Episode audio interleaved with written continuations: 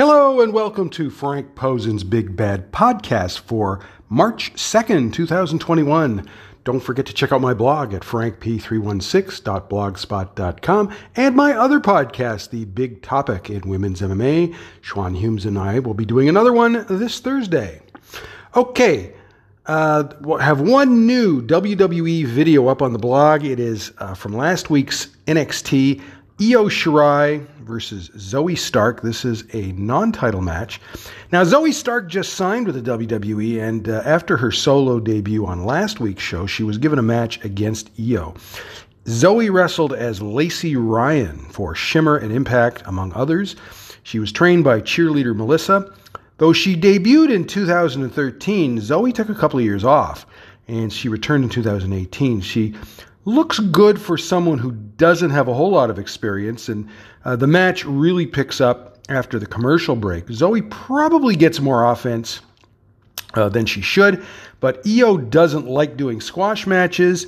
Uh, she wants Zoey to look good, and commentary probably tries too hard to put her over, uh, put Zoey over.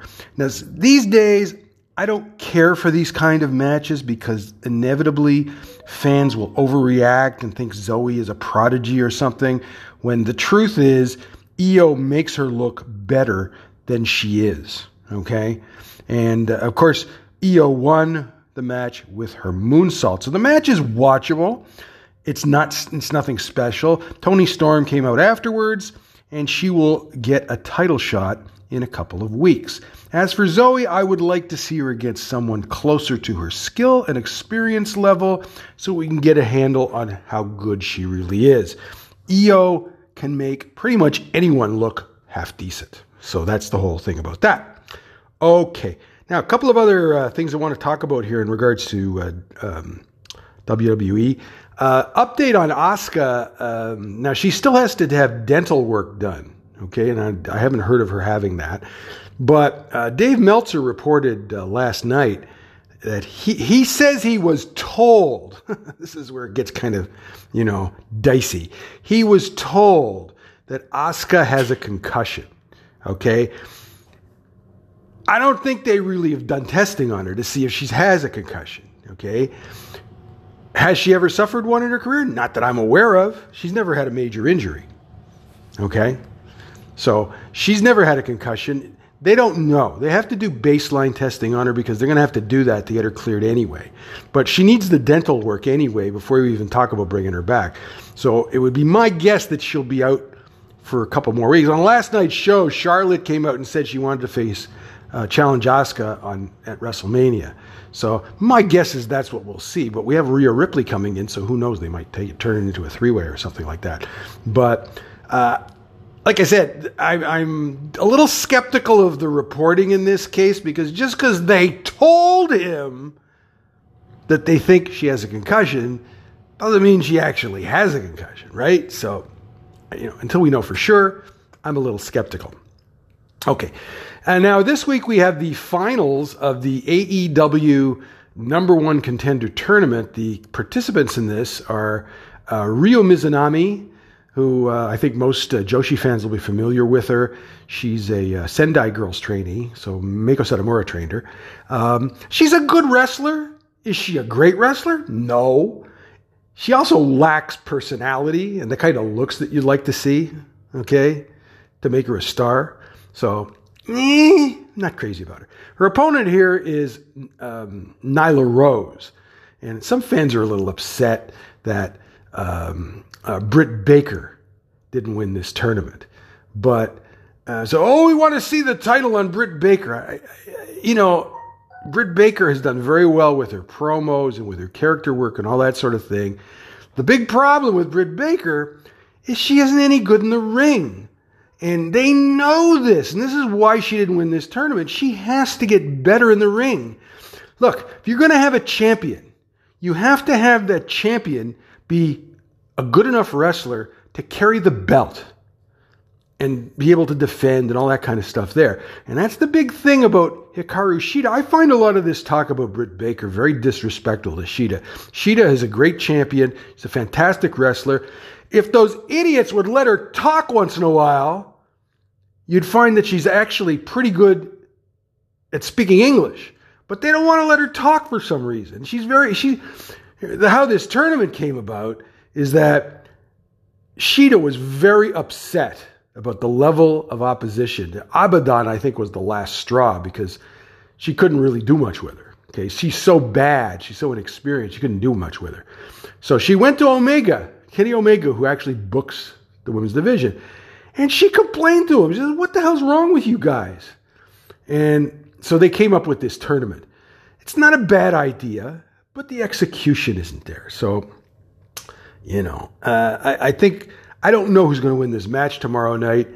I have a feeling it'll be Nyla Rose, but Nyla Rose doesn't have the um, experience or wrestling ability to carry a title for any length of time. Was I? I was a little surprised that Riho lost. Uh, she ended up losing to um, uh, what's her face, the um, Spanish guy. I can't remember her name. Anyway, it doesn't matter. She ended up losing. I thought she was going to win because I know Omega loves her, but I guess she won't sign a contract with AEW. She's freelance. She wants to stay freelance. She will not sign a contract with anybody. So that could be it for her. Anyways, that match is tomorrow night on AEW Dynamite. I will be watching NXT. Thank you very much. Though I might watch the, I might tape it so I can, I might record it so I can watch it. All right, let's talk about uh, uh, last Saturday's UFC show. We had two matches. We had uh, two women's matches. We had at um, uh, flyweight, we had uh, Montana De La Rosa uh, versus um, Mayra Bueno Silva. It was a majority draw. So Mayra actually won the fight, but what happened is she had a point deducted for uh, grabbing the fence while Montana was taking her down. Now, a lot of times refs will issue a warning about um, grabbing the fence, but in this case, because she was in the process of being taken down, he had to deduct a point. He didn't have a choice in the matter. So uh, I scored round 199. I actually gave um, uh, Mayra the other two rounds. Okay, I scored both rounds um, 10-9 for Mayra. So I would have scored, I scored the fight 29-27. So I thought she won the fight outright. Okay, what happened is that the judges gave Montana the second round. And my problem with it is Mayra was doing a lot of damage in the tie in the tie clinch with um, knees and elbows and stuff like that. Montana was getting occasional takedowns, but she wasn't advancing her position. And, and in MMA, you have to do more than just get takedowns and sit. You have to advance your position. She wasn't doing that. So that's why I didn't give her takedowns that much weight because she needed to do more with it.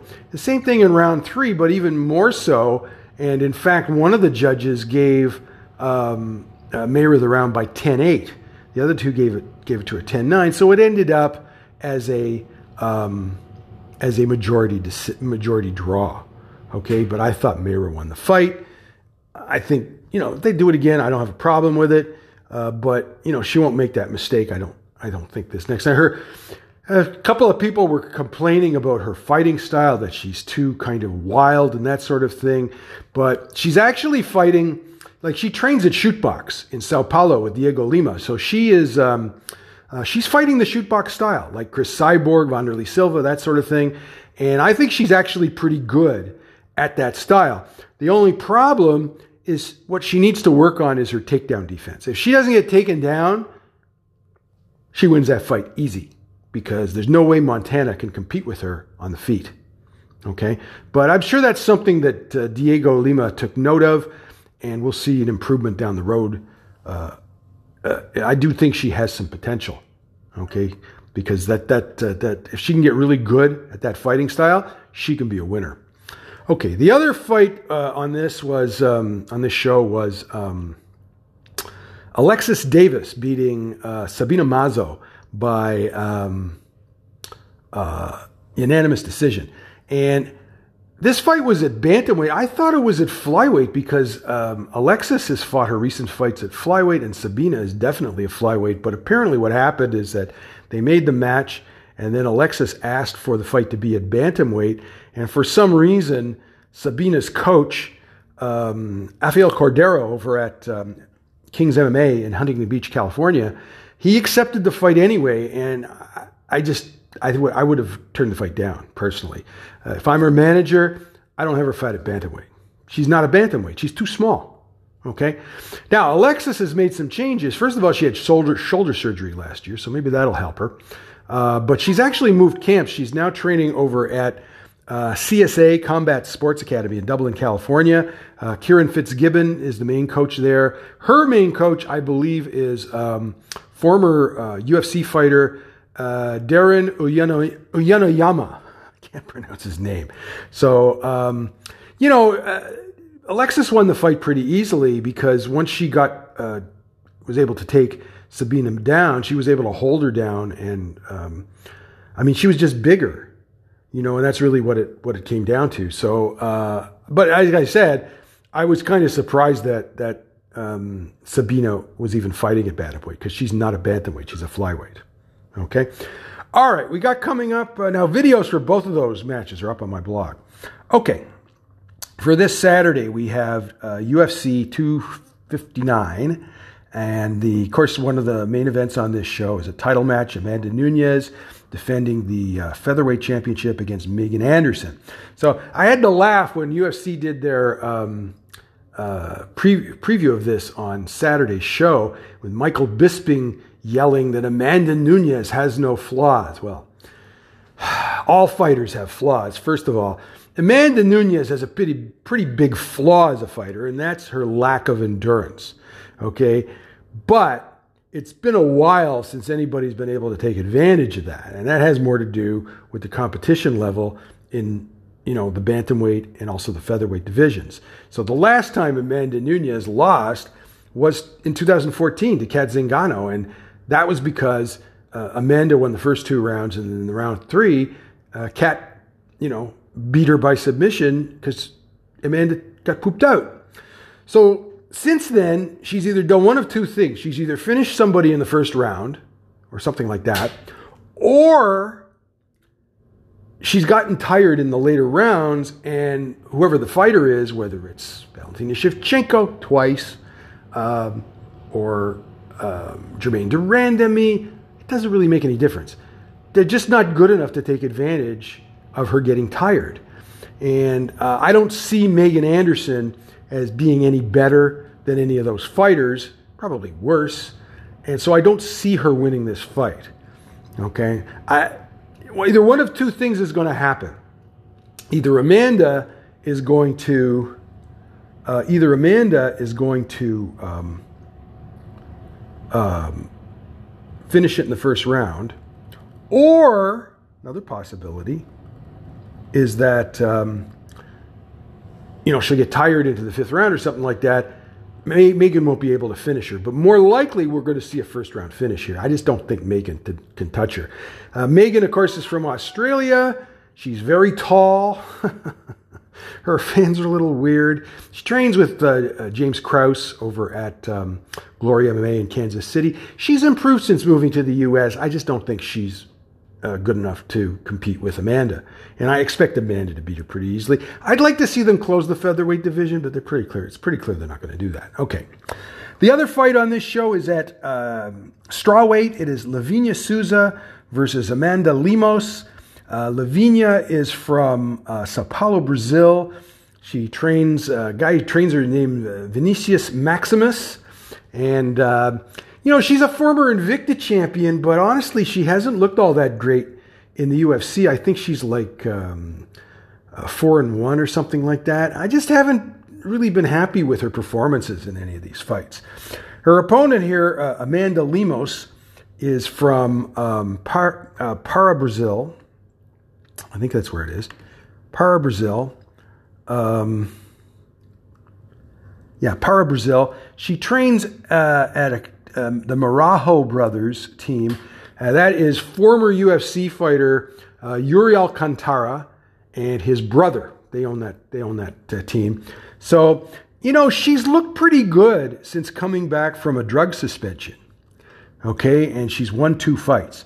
So do I think uh, Lavinia is at a, a, higher level than the two fighters she's beaten? Uh, no. Uh,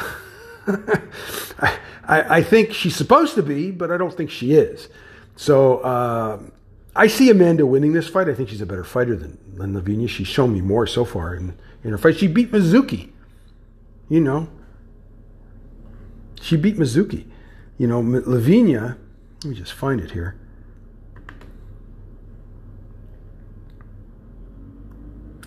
You know, Lavinia beat Ashley Yoder. Well, Ashley Yoder's not, not that good. So I've been very, like I said, uh, I think Amanda is the better of the two fighters here. Okay. Anyways, that's about it for today. Uh, again, uh, don't forget to ch- check out those videos on my blog, frankp316.blogspot.com. Uh, if you have any questions or comments for my blog, blog or either my podcast, you can leave um, Anchor's voicemail. If you'd like to subscribe to my podcast, you can do so at Google Podcasts, Apple Podcasts, and Spotify. Have a good week. We'll talk to you later.